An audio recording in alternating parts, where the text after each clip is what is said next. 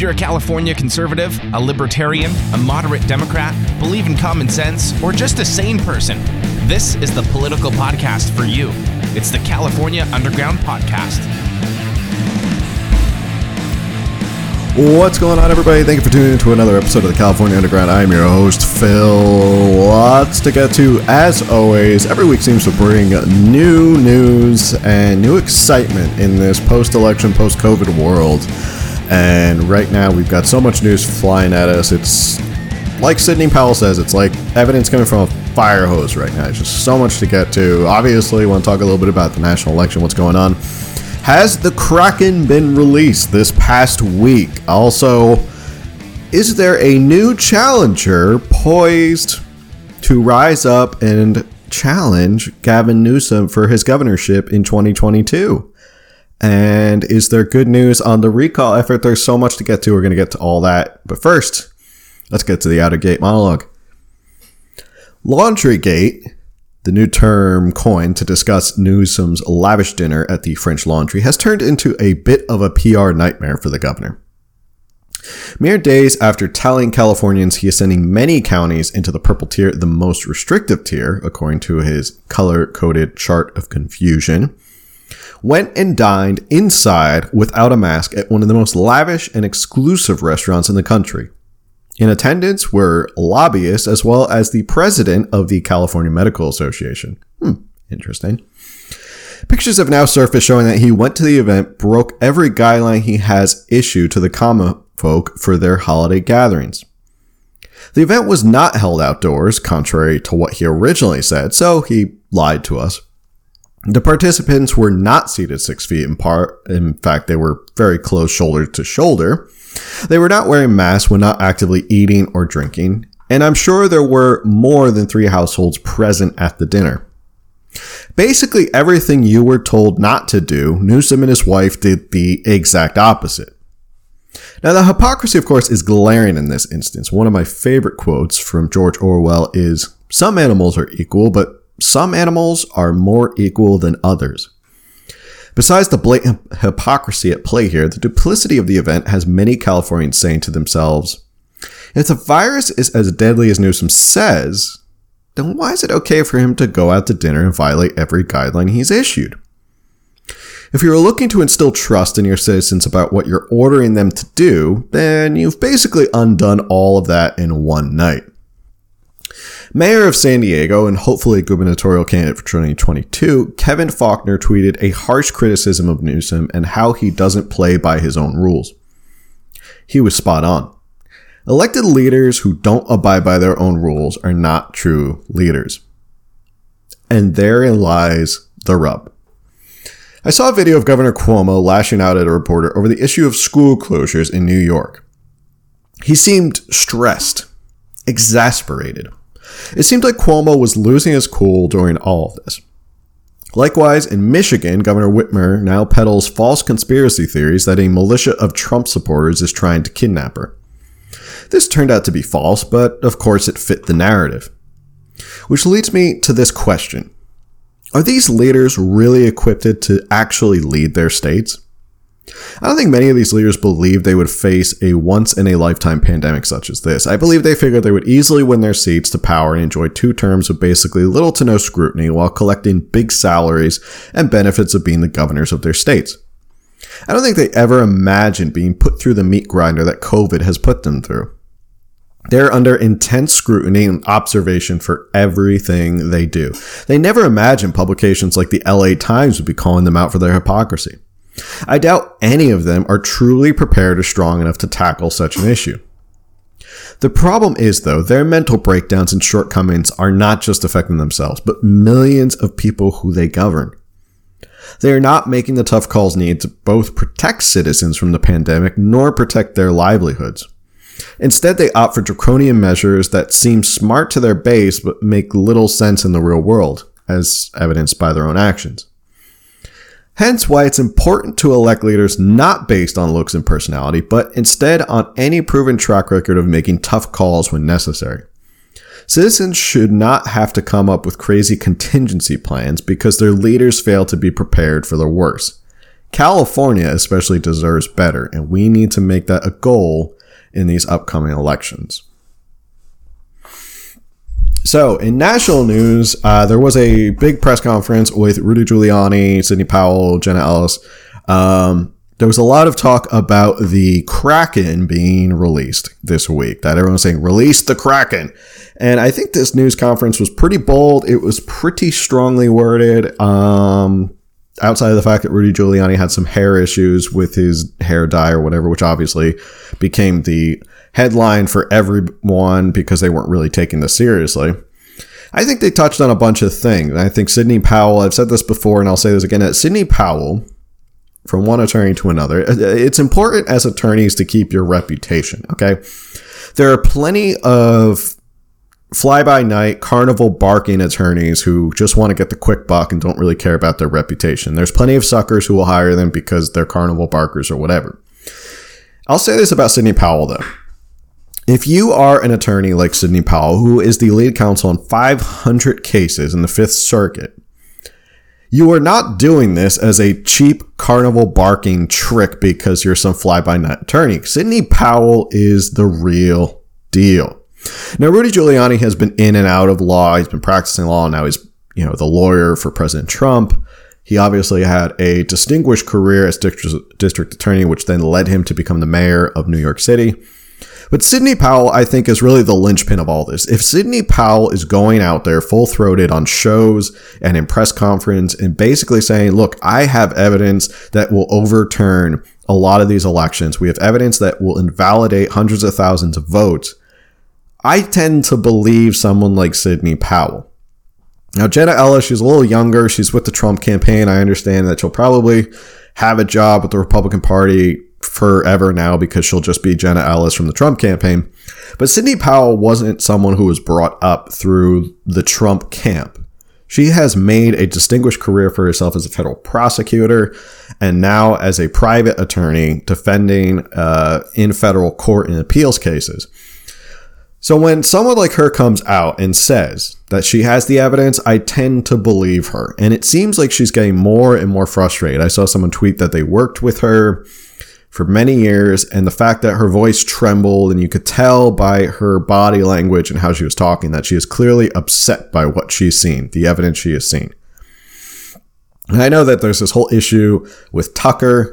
Um, Tucker came out and said that they wouldn't provide any evidence, even though Sidney Powell said that she did provide evidence. They were going to provide unseen affidavits, which no one had seen before, exclusively to Tucker Carlson, and he was rude and whatever whatever happened there. I mean tucker's now trying to do damage control on it because tucker's essentially the last remaining person that anyone's going to tune into fox news. I mean i'm sure there's plenty of hannity people but fox news is basically falling apart. If you ever want to destroy a network in about two weeks that's essentially what fox has done to themselves and tucker is not helping himself now of course i, I, I will say this as a side note I do worry that if the right becomes so dogmatic that anyone who dares to speak against the narrative, it becomes an issue of that, okay, well, if you're not agreeing with us 110%, then obviously we're going to get rid of you and we're going to turn our backs on you.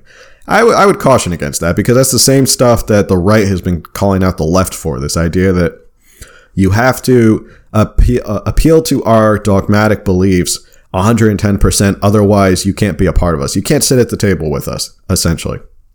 So I would caution about that. If Tucker was rude to Sidney Powell and Sidney Powell tried to work with him on it, obviously that's a mistake on his part. Sidney Powell is not someone to uh, disrespect or, or, call out and call as a liar.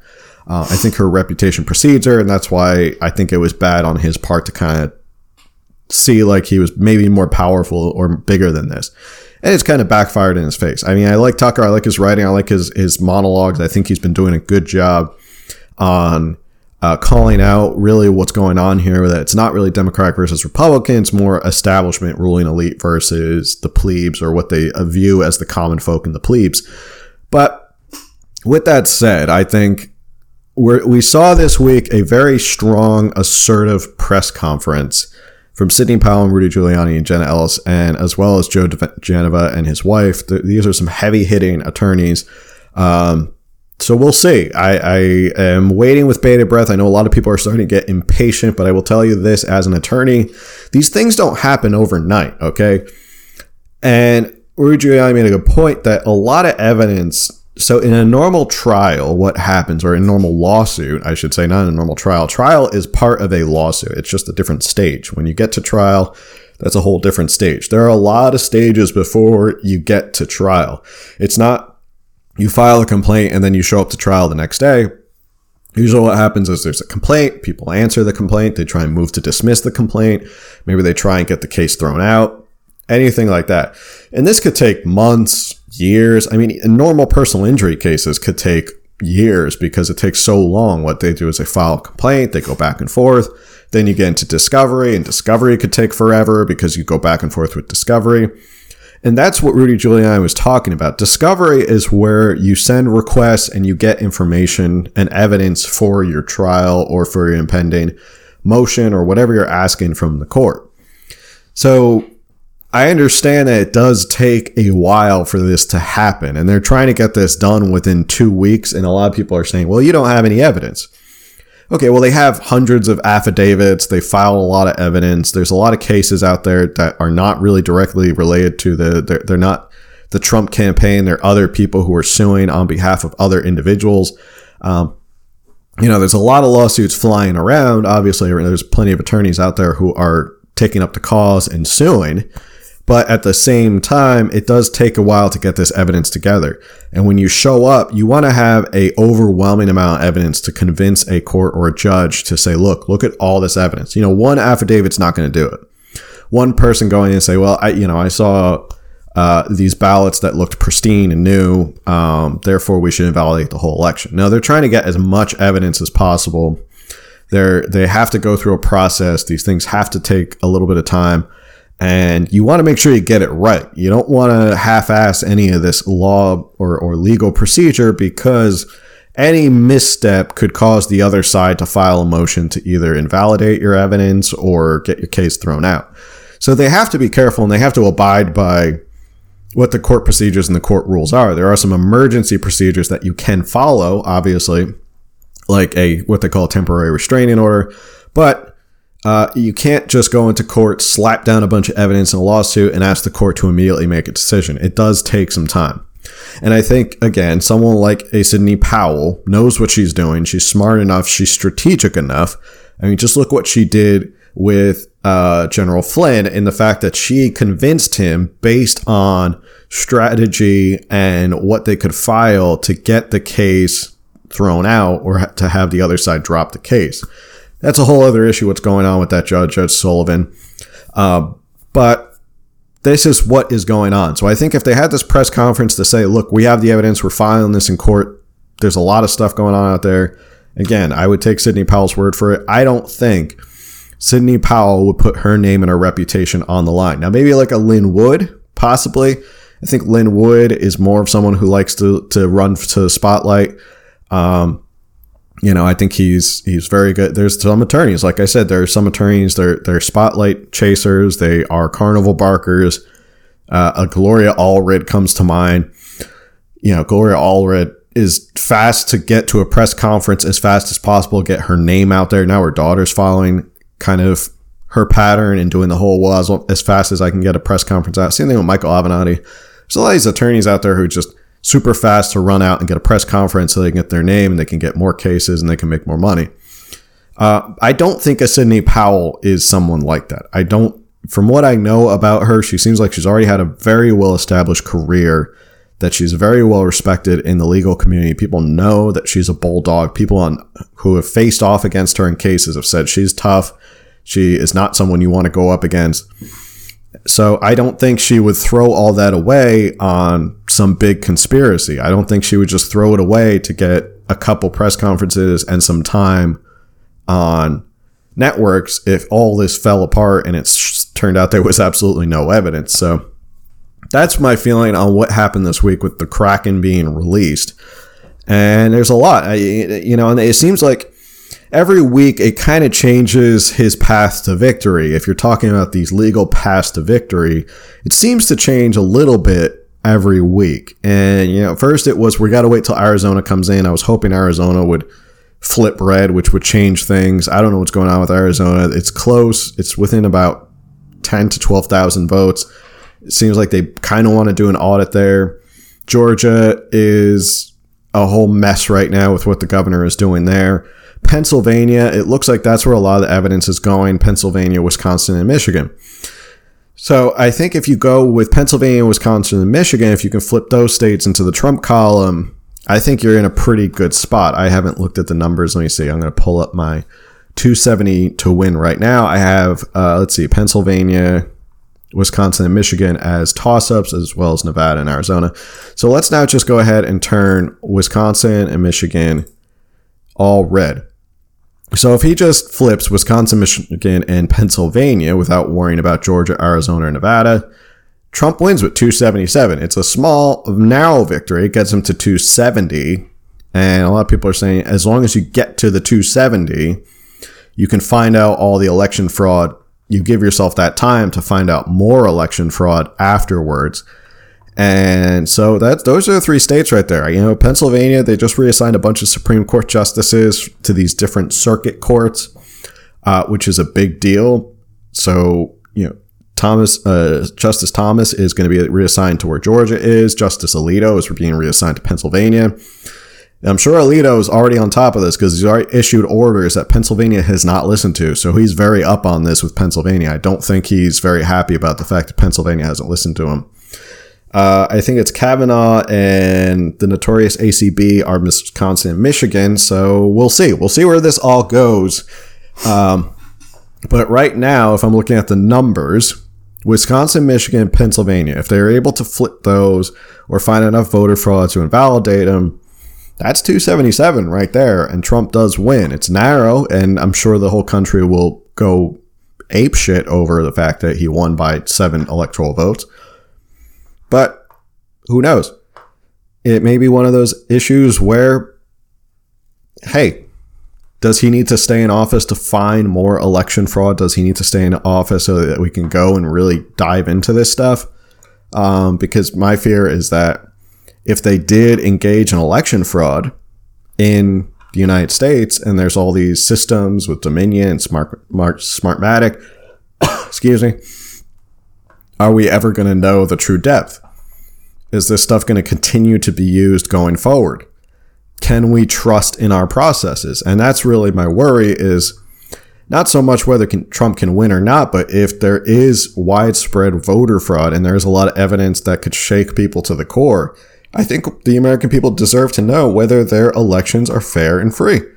Um, because if not, then then you have absolutely no confidence in who you're voting for in your government and that's dangerous. And you never thought in the in the United States of America you'd start to believe that the elections are rigged and that the the winner is already predetermined. Um, so that's where we are right now. Next week, who knows? It's Thanksgiving. Do I think they're gonna take time off for Thanksgiving? I I doubt it. I don't think they're gonna. They may take some time off. Hopefully, they take some time off. They're working their butts off. But it sounds like according to Sidney Powell, in the next two weeks, they're going to be able to prove it that they have the election fraud. So take it to the bank, whatever, trust her. But that's really where we're at right now. If you just flip Wisconsin, Michigan, Pennsylvania, okay, then I'm playing some games here. Let's see, flip Arizona and flip Nevada. Yep. See, even if you give Biden Georgia, Arizona, and Nevada, he still only comes to 261. It's really Trump has to focus on these three states Pennsylvania, Wisconsin, and Michigan. If he can win those, then he's in good shape.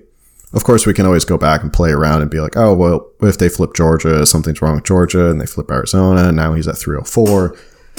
But, you know, that's not really the point. The point is to get to 270, keep him in office so that we can find out if there's more election fraud going on with the Democrats in Dominion, whatever is happening. Um, so that's my take on what happened this past week. Obviously, another big issue dropped this past week, not just the Kraken being released. Uh, obviously, Laundrygate, as I like to call it now, has become all the talk of California. It's national news. Gavin Newsom, if you haven't heard, if you've been living under a rock and you haven't checked any sort of social media on this fact, Uh, he was essentially caught and reported that he was at the exclusive Thomas Keller restaurant in the Bay Area called French Laundry. French Laundry is a very, very exclusive, very expensive restaurant to get into. Uh, and the word came out that he dined with about 12 people. So that was bad enough. It was bad enough that you're you're the governor who is closing a lot of places down. You were already at the beginning of this week gung ho about sending a whole bunch of counties into the purple tier, which closes indoor dining at all these restaurants. They now have to all be outdoors. And then the report comes out that you are yourself dining at a restaurant. Now, of course, you know, when he first got caught, he made this really bad creepy apology where he was smiling and smirking. You could just tell when someone's not really being genuine. And Gavin Newsom is definitely that greasy car salesman. Uh, you know, old Noodles Newsom, Noodly Newsom, he looked like he wasn't being genuine. Like he was only apologizing simply because he was caught, not because he actually was sorry. I think he only was sorry because he got caught. And that came out, and then the a day later, day or two later, then all of a sudden Fox LA, uh, Channel 11, obtained photos of the dinner. And that blew everything wide open because then you could see he was sitting shoulder to shoulder indoors at a private restaurant with a private big table with about more than 12 people. You can imagine more than three households. And it just blew the lid off of this laundry gate scandal. Um, and I think it, it, it encapsulates really the issue of what people have been saying, which is rules for thee, not for me.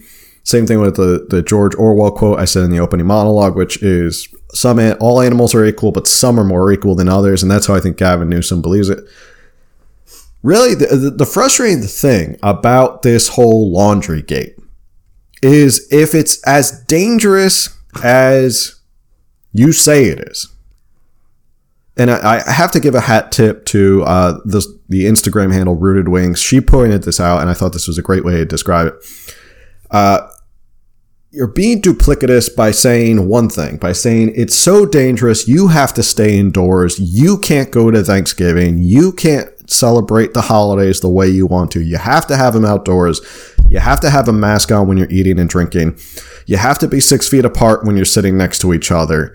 You have to, you have to, you have to and then at the same time turning around and doing everything the opposite of what you just said. How many people, how many millions of people in California are now looking at you and saying, well, I don't, I, you know, if it's that dangerous, why are you going out? And of course, he tried to give some justification. Oh, you know, I, I didn't know there were going to be that many people. I didn't know it was going to be indoors. I thought, you know, okay, well, if it was that bad, then you should have just left. When you showed up and you saw that many people and you knew they were all not from the same, you know, three households, you should have turned around and left. That would have been the noble thing to do to say, "Hey, look, you know, I'm the governor. I, I you know, I believe." But it shows he doesn't really believe this science as much as he's peddling. And that's really a frustrating thing to a lot of Californians is a lot of people are losing their businesses and they're losing their livelihoods communities are absolutely falling apart and they will be decimated by the end of Gavin Newsom's COVID reign. Yet he kind of just goes to eat at the French Laundry at this expensive restaurant. He, well, you know, this county was less restrictive, even though I threw not, you know, 90% of California citizens into the purple tier. So that's where I think people get really frustrated. And like I said, you're not instilling the trust in people in the beginning, I think there were a lot of people in the beginning that back in March and April and all that, when they said, well, we got to close this, we got to close that, we got, we kind of got to put a pause on everything to figure out what we're doing. We want to slow the spread. We want to get everybody up to, to speed. We want to make sure everybody's prepared and ready to go. That was March and April. And I think people believed it because we didn't know a lot about what was going on with this virus. We just were told a lot of how bad it could be. Now, eight, nine months later, we know a lot more about the virus. We know a lot of people who've been out. We've seen a lot more science come out about it. We've seen different studies. We've seen all this stuff. And now they're trying to do it again. And they're trying to say, well, I wonder if the people are dumb enough to fall for it and do it again. And at this point, people are saying, wait, whoa, whoa, whoa, whoa, wait a second. We tried this before, it didn't work. We destroy, you asked a lot of businesses and a lot of people to sacrifice a lot the first time around. And now you're turning around and saying, oh, you know, let's, let's ask you to do that again but not me. I'm not going to sacrifice my way of life. I'm not going to sit here and put my life on hold. Same thing with his lawmakers, the Democratic lawmakers or, or the lawmakers from California. I, I don't know if we haven't gotten the names yet, but the lawmakers who flew to Hawaii for a conference. And their justification was, well, we have to get back to some sort of normalcy. Don't you think 90%, uh, how many people, millions of people in California want to get back to some sort of normal? Don't you think they, they want to get back to some sort of normal? But now lawmakers saying, well, we have to get back to normal. It's ridiculous that you think we're going to just not go to this beautiful conference in Hawaii. Like, duh, like we have to get back to normal. Well, the lawmakers and Governor Newsom seem to think, well, we just want to get back to normal, but you guys will never get back to normal. You guys are going to be masked up. You can't eat inside in restaurants. You can't do these things. You can't celebrate your holidays. You can't celebrate Christmas or whatever. Okay, so now we can't do any of these things, but you can certainly go out and do these things because you have to get back to some sort of normalcy.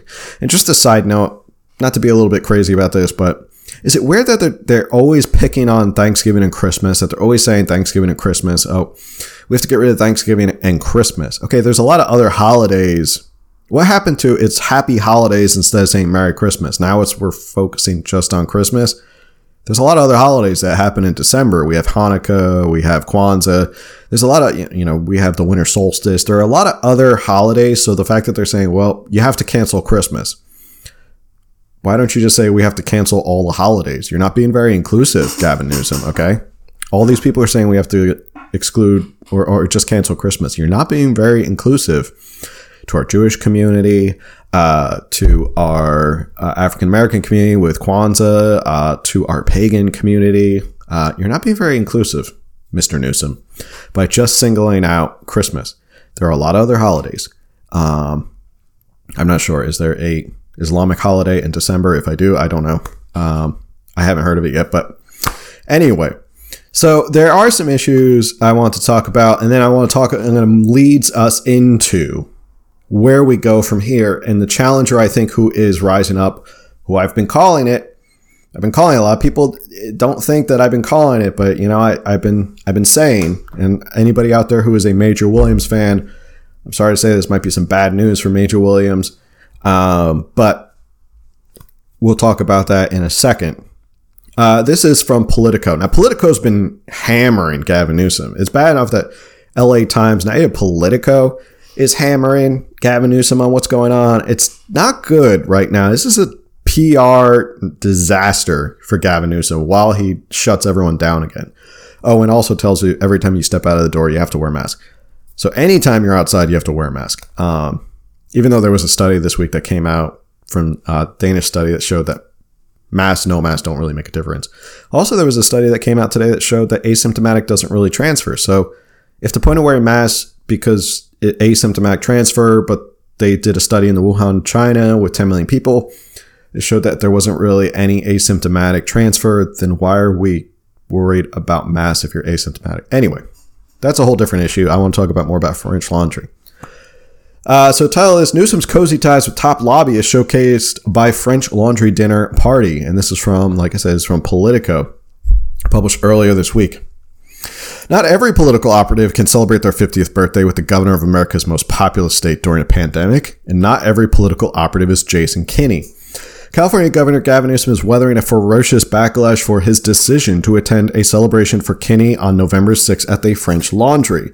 Now, if you're not familiar with Jason Kinney, it's because his name has popped up before and we've talked about it on this podcast. He is a lobbyist and he was part of the lobbying group that also lobbied for oil permits a couple years ago when Gavin Newsom was first uh, inaugurated. Uh, do, do, do, after the private dinner was exposed by the San Francisco Chronicle, uh, also bad if the SF Chronicle is turning on you. Newsom said that while the outdoor meal did not violate coronavirus predictions, he showed poor judgment in attending. He reiterated that point in a public apology on Monday, saying it went against the spirit of state rules as coronavirus cases surge across California. While the Mail amplified criticism of Newsom's coronavirus management, with the governor parrying accusations of hypocrisy, it also cast a brighter spotlight on Kinney and the dual clout he wields in the insular world of California politics. The longtime California Democratic politics fixer has had a hand in both winning campaigns and influencing policy.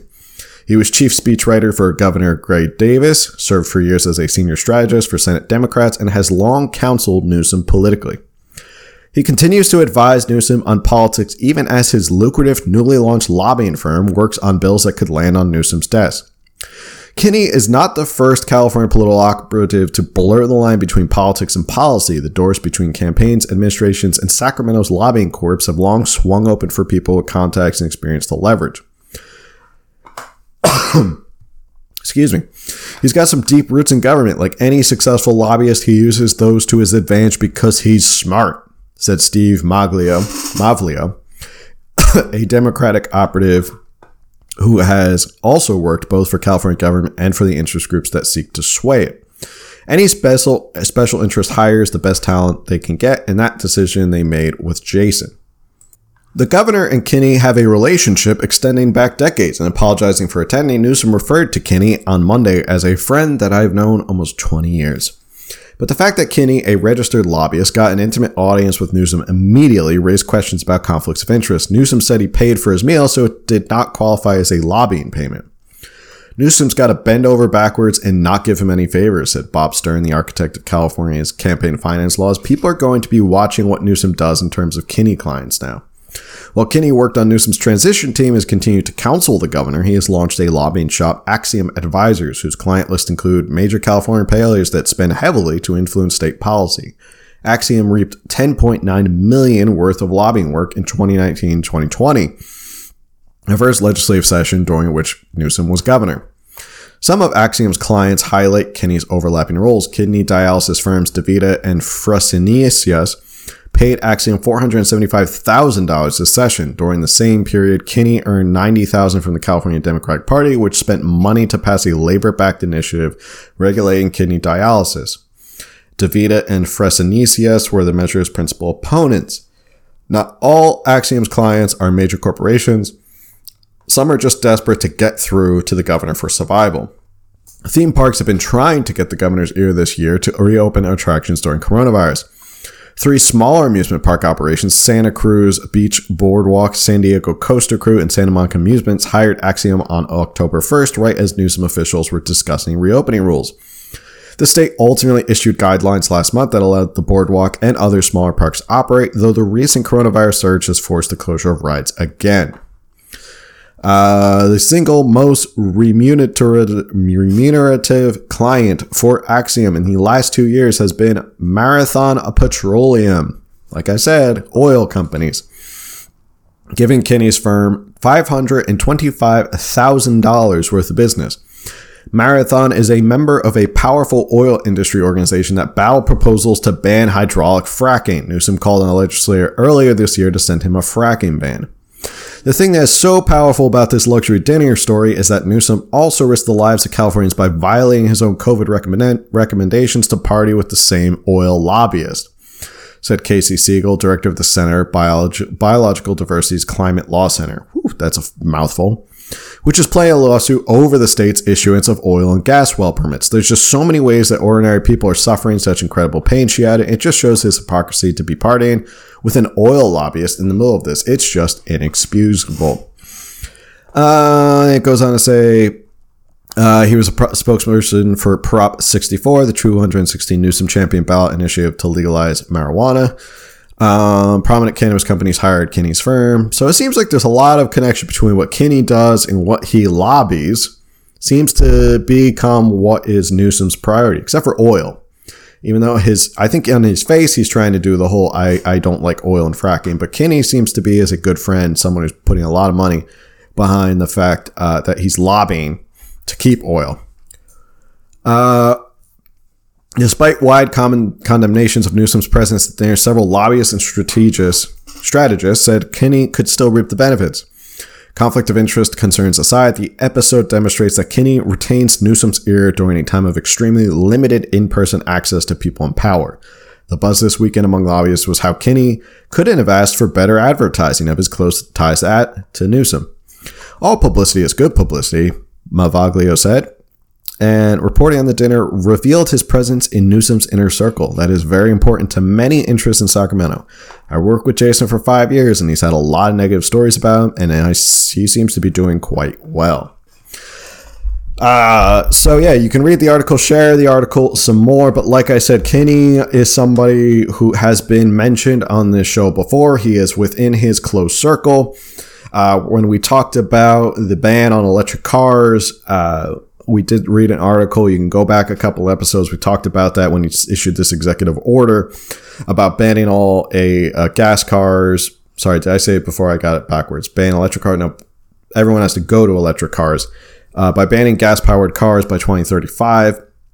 Uh, I did mention that Jason Kinney was in that inner circle and that his name seems to keep popping up as someone who is close with Gavin Newsom. And this is an issue. This is, you know, Gavin Newsom, obviously, for all these people who vote for these Democrats and think that there's too much big money in politics and all the Bernie bros and the people like that, you keep voting for the same people. And Gavin Newsom is literally no different, okay? He is friends, he's obviously close friends with Jason Kinney, who is a major, major, probably one of the top lobbyists in Sacramento and California. He's obviously reaping a lot of rewards for his consulting quote unquote consulting. He's a lobbyist. Um, so for all you people who think you're going to change the machine by voting for people like Gavin Newsom or anybody who's within that circle, you're obviously not paying attention because he's only allowing lobbyists to get access to him, close lobbyists to get access to him, lobbyists who, if you're a climate change person, if you're a person on the left who is all about the environment and being more green, just keep this in mind. His closest, probably consultant and friend who helped him with his transition team. That's not a small thing. The fact that Jason Kinney helped with his transition team into governor shows that Jason Kinney basically has the ear of Newsom whenever he wants.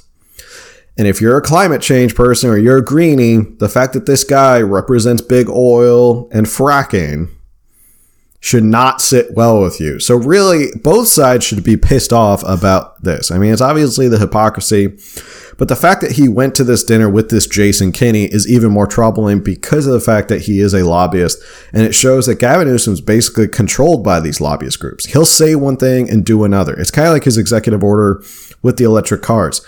If he was really gung ho about it and he really believed it, I said this before on the show what he should have done is he should have had the executive order done while he was actually still in office. Instead, he sets the deadline about nine years after he's gone. Convenient? Absolutely, because the next governor can come in and just wipe away the executive order, or they could say, oh, well, we didn't meet that goal. He'll be nine years down the road. He'll have run for president or tried to run for president at that point, and no one will care.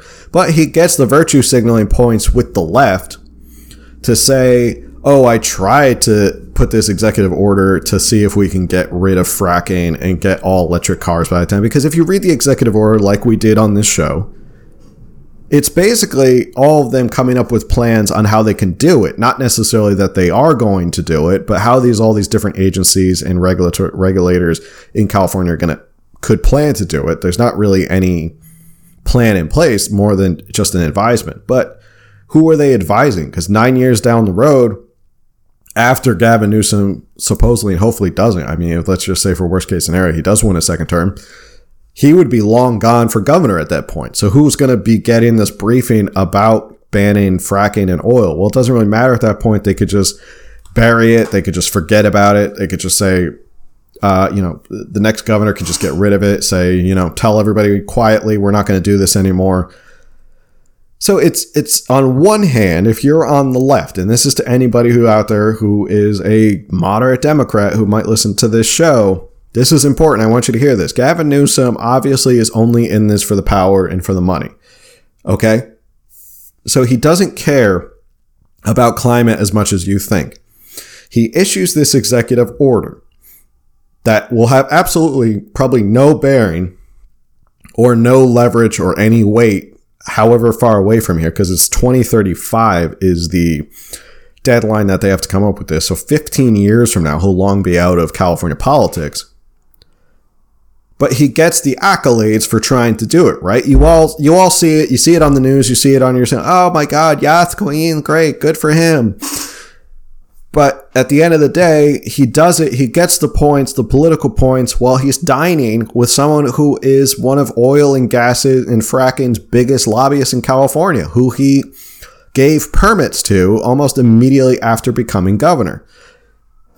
This is the two sided face of Gavin Newsom.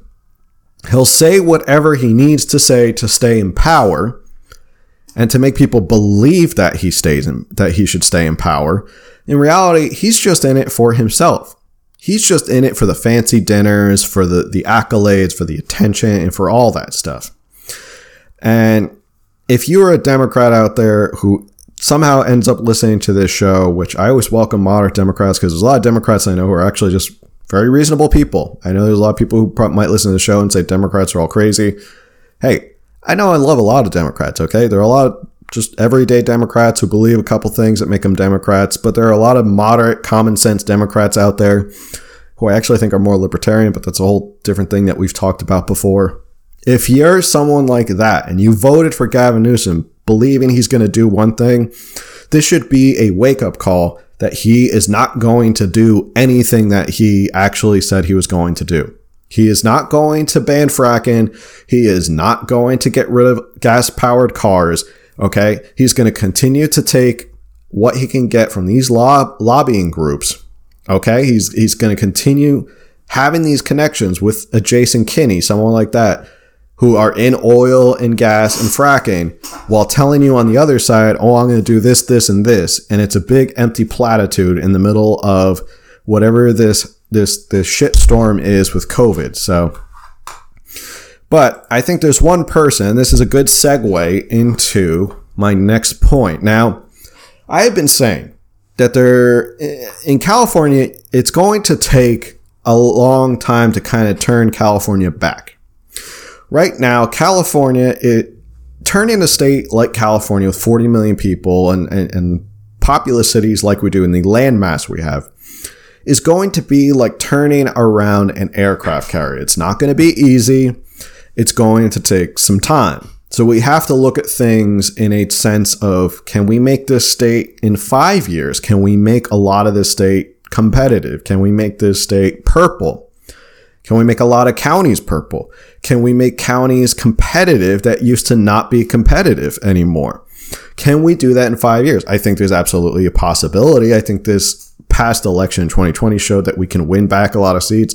Mike Garcia won this week, which is absolutely huge. We have big stars like Michelle Steel, who won. She flipped the seat. You have Young Kim. There's a couple seats that were flipped. Mike Garcia held on to his seat that he flipped uh, about a year ago. This is actually his real election, so he won his special election, and now he won his real election, so he gets to spend two years in Congress now. I hope he just stays there forever, or as long as he can but it's it's proof that we can slowly start to internalize things more um, competitive and more purple. And I know a lot of you out there, and a lot of people ask me on live and stuff like that. A lot of people message me about Major Williams. Major Williams looks like a nice guy. I'm not gonna say that. You know, I follow him. I follow what he's doing on Instagram. It's basically his main platform is Instagram and what he's doing on Instagram. It's a skeleton crew. He's he's been doing a good job building a grassroots movement here's the thing about Major Williams, and I'm saying this in a pure strategic uh, manner. Major Williams looks like a great guy. He's too far right for California at this moment. Okay. His whole platform is very too far to the right, very conservative.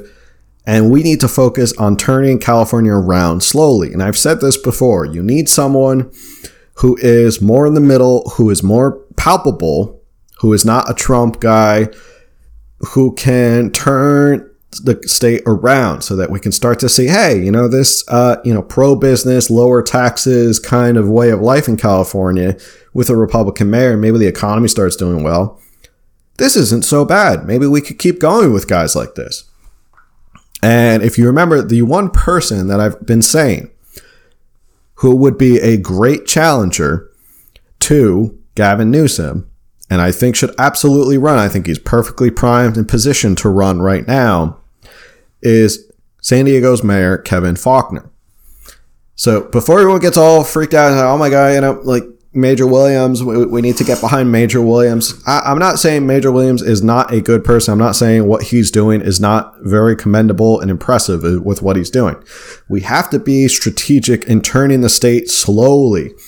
You can't shock the system here in California. Someone like a guy, uh, like Gavin, someone like a Major Williams would get probably absolutely slaughtered in a gubernatorial election right now. And I say that right now. I'm not saying maybe things don't change in the future, but I'm saying if you're looking to change things in two years, I don't think a Major Williams is the way to go. I think a Kevin Faulconer is a way to go. He's a moderate, he's a Republican from a coastal city.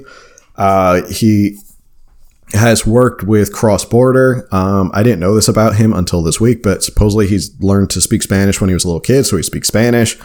Uh, there's a lot of things. I, you know, I read a lot of articles this week about Kevin Faulconer. I'm going to post all of them. I don't want to get too specifically all of them, uh, but it kind of stemmed out from one article to a whole bunch. But I'll post all of them so you could read more about Kevin Faulconer and why I believe he's a great pick and why it seems like I was right that he's probably getting ready for a gubernatorial run based on the way he's been tweeting and calling people out. So his first article is from Yahoo News. And it says the Republican mayor of San Diego was right to slap down Governor Newsom. And this, I guess, was the tweet heard around the state. And he, this is what I've been talking about with the way Kevin Faulconer's been tweeting. You could tell he's he's turning his focus from he's termed out a mayor. He's obviously on his way out. He's got like a month left to go, month or so left to go. He started to turn his focus less to saying more towards a statewide um, presence. And the way he's been coming out and critiquing Gavin Newsom makes me think this is not just a guy who has his sights set on being mayor and that's it. Um, so the, the article goes on to talk about this tweet. Uh, and obviously it reads like a Yahoo News article and it reads about how even though Newsom was wrong to do what he did, he still thinks that people should still listen to the experts. That's a whole different issue. Uh, the tweet that if you haven't said it or read it, it says his kids can learn in person, but yours can't. He can celebrate birthday parties, but you can't. He can dine on $350 meal at one of California's fanciest restaurants during the worst recession in generations, but you definitely can't. Can you believe this? I can't. So it was a well worded tweet. I think it was a definite shot across the bow. Um, and there's been more and more people talking and in his inner circle talking about him considering as running governor. Uh, the article goes on to say, so I asked him Wednesday afternoon if he's going to give it a shot in two years when Newsom's first term comes to an end. I am absolutely considering it, Faulconer told me. We need new leadership. Uh, and he goes on to say, that's a steep hill to climb. Faulconer is a centrist in a state whose GOP is so far to the right, nearly 6 million Californians voted for Trump. It's not clear they'd have the same enthusiasm for a moderate Republican. But again, I think there's a lot of fever. If there's anything we saw in 2020, it's that people will vote against a candidate as much as they will vote for a candidate. And I think by 2022, after Gavin's done destroying the state, there might be a lot of people out there who want a change. So it's definitely possible. Uh, goes on say we we did have a moderate Republican not too long ago, and Arnold Schwarzenegger. But nice to see someone hold a mirror up to Democratic leaders in California who can fix the state's housing crisis and can't figure out a workable plan on homelessness, among a host of other problems. Uh, da, da, da, what's happening in the Democratic establishment is failing our state, Faulconer said. Where's the plan for schools to open? Where's the plan to make sure the power doesn't shut off when the wind blows? Homelessness is skyrocketing. It's not acceptable to have people live and die on our streets. And it goes on. You can read the whole article for yourself, but there was another article that came out uh, recently that I, am also going to talk about because this just seems like it's building and building in his favor. Uh, this is from San Antonio Express News. Citing French Laundry fiasco, San Diego mayor looks to challenge Newsom in 2022. So it looks like now he's really really considering this. And this was published. When was this published? This was published yesterday. Uh, a potential Republican challenger is trying to seize on Governor Gavin Newsom's public relations nightmare following the governor's attendance at a dinner party at the French Laundry in anger over new state coronavirus restrictions. Outgoing San Diego Mayor Kevin Faulconer is strongly considering running for governor. A spokesperson for Faulconer said Friday, "We need new, we need leadership right now." Faulconer said in an interview with Politico. And people are rightfully outraged that the governor sets the rules, but he doesn't follow them, while Californians are sacrificing everything right now. Do do do goes on to say, Republicans have tried to cast Newsom as a political politically vulnerable after his dinner party fiasco. Newsom has received widespread a backlash over the November 6th dinner, where he sat in close proximity to at least a dozen people from more than three households. Goes on to talk about his tweet and then the photos and how he had that fake apology. Um, Matt Albury, a spokesperson for Faulconer, said the mayor has, quote, received an outpouring of encouragement to shake up Sacramento, especially from people hard hit by hit hard by the coronavirus pandemic. Faulconer told Politico that business owners are tired of opening and closing every month. He urged people to exercise personal responsibility by wearing masks and physically distancing. Faulconer is the second high profile Republican to announce his candidacy. John Cox, a San Diego, oh, John Cox, a San Diego area businessman who Newsom defeated handily in 2018 announced in September they formed an exploratory committee. Uh, Faulconer is seen by many Republicans and independents as a more moderate alternative to the conservative Cox. Dan Newman, a consultant for Newsom's planned reelection campaign, said Faulconer's gubernatorial ambitions aren't a surprise. Newman said the governor is more focused on responding to the pandemic than his potential 2022 opponents. There's always a field of ambitious opportunist Republicans, and this won't be any different, Newman said. Faulconer has been running for years. On Thursday, Newsom announced a state curfew, blah, blah, blah. The governor will keep his focus on reopening, recovering, and rebuilding from COVID as quickly and safely as possible. So, I think, like I've said, and I know a lot of people, I might get grief from this. I might get people who say, you know, if you're not with Major Williams or someone like that, then I, I don't want to listen to it. Again, this is about strategery, in the words of George W. Bush. This is strategery right now. We have to focus on turning this aircraft carrier around slowly, bit by bit, making Republicans more relevant. And that key, that line was key. That Kevin Faulconer is more of a moderate that is appealable and palpable to those independents. Now, mind you, Democrat Party registration is less than 50%. Last, I think around 46% of Californians are registered Democrats. Obviously, the majority, but they're not the plurality because the other more than 50% are independents or Republicans. So really, a lot of Republican Republicans have been losing a lot of voters to independents, and if you could get a lot of those independents and obviously peel away, you don't have to worry about that two to one disadvantage.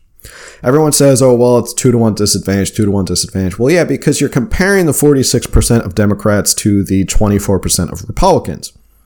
Obviously, that seems daunting, but there is a huge swath of independents who are sitting out there in California. And those people do not identify with either party. They're probably looking for someone who's just a rational, good leader. Now, there's a lot of people who just don't really care. They just want to be independent. They don't really feel one way or the other. But a Faulconer run, I think, is a good way to start slowly turning things back here in California. And I think it gives people faith that if you could elect someone like a Kevin Faulconer here in California, that the sky is the limit. Right now, it's this belief that there's never going to be a another Republican governor, that there's never going to be any change here in California that's always going to be this crazy state of socialism and far fetched ideas, but you could shock the country by electing a Republican in Kevin Faulconer and not Arnold Schwarzenegger. I know Arnold Schwarzenegger was a moderate Republican. He, I think he he got in at the right time because of the recall and his name recognition. I think people were just kind of laughing at the fact that Arnold Schwarzenegger was actually running.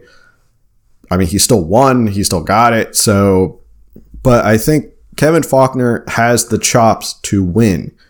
Okay, he polls behind Gavin Newsom at in 2018. He polled at second behind Newsom for governor. Okay, That's big. In a state with a lot of Democrats and a lot of big names, he pulled behind Gavin Newsom. So it showed even before he throws his hat in the ring that more people people kind of gravitated towards him, right? And as I've said before, he's run a coastal city. He's moderate. He's supportive of LGBT. He runs a lot of the cross border issues. Supposedly he speaks I didn't know this, but I guess he speaks Spanish since he was a little kid, so he that's something else to reach out. A story about when he ran for mayor, he ran his campaign from a small office in an area of San Diego that is obviously not the nicest area, but um, I think it's southeast San Diego, which is uh, close to like National City in that area. And it's not known for having a lot of Republicans down there.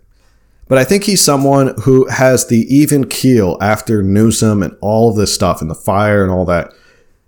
I think people just kind of are looking for a, a, a principled, reasonable, moderate leader who is going to bring them. May, they may look at Gavin Newsom and say he's gone way too far left. He got a little crazy. He has, you know, San Diego did a pretty good job. Out of all the counties, I think we did really well. That was partly due to, to Kevin Faulconer and what he did he jumped on a lot of issues right away. Um, but I think that's what people are looking for. So I know I'll get a lot of flack, but I've been saying this again and again and again. You have to think about this strategically going forward. And we got two years to look at who could be the next governor of California. I don't think a radical change like a Major Williams at this point would win or be good for us overall. It's about slowly turning back. I would rather have a moderate Republican like Kevin Faulconer than a far left, power hungry, narcissistic, uh, noodly Newsom in power because I know at least you're going to have a governor who pushes for pro business, pro low taxes, um, and common sense regu- and these common sense solutions that will help all Californians is a Major Williams. I would say this about Major Williams. He obviously has the chops to go out there to get people together. Um, would I say he's probably best suited right now? And I think if he wants to really get in there and change things, shooting for governor is a huge, huge thing. It's not going to change everything. But Major Williams is a skilled person. I can see on his Instagram, he is charismatic. People like him. He can grow a following. He knows how to work social media and get that grassroots going. Here's a suggestion for Major Williams. Start, okay, start with maybe flipping a seat in the California state legislature. Okay? Start by helping to get rid of the Democratic supermajority that is going on in California because it doesn't matter. A Republican governor can only do so much. He can stop the craziness from being signed into law, of course, he can do some executive order things. He can clean up the executive branch. Sure, there's a lot of agencies in California that could be cleaned up and made more efficient. But a Republican legislature can do a lot as well. So I would suggest that for Major Williams. He's got the chops. I don't think he's, you know, it's not that I don't think he's a great person. I, I just think there we have to think about this strategically. So with that, I'm going to end it. Went a little over this week, but there was a lot to get to. Follow me on California Underground on Instagram. I post a lot of stuff there. We have our live every Wednesday, California Coffee and California Politics. Email me at californiaunderground at protonmail.com. Listen here every week. Tell your friends, subscribe, like, share, review, and I'll see you in the next one.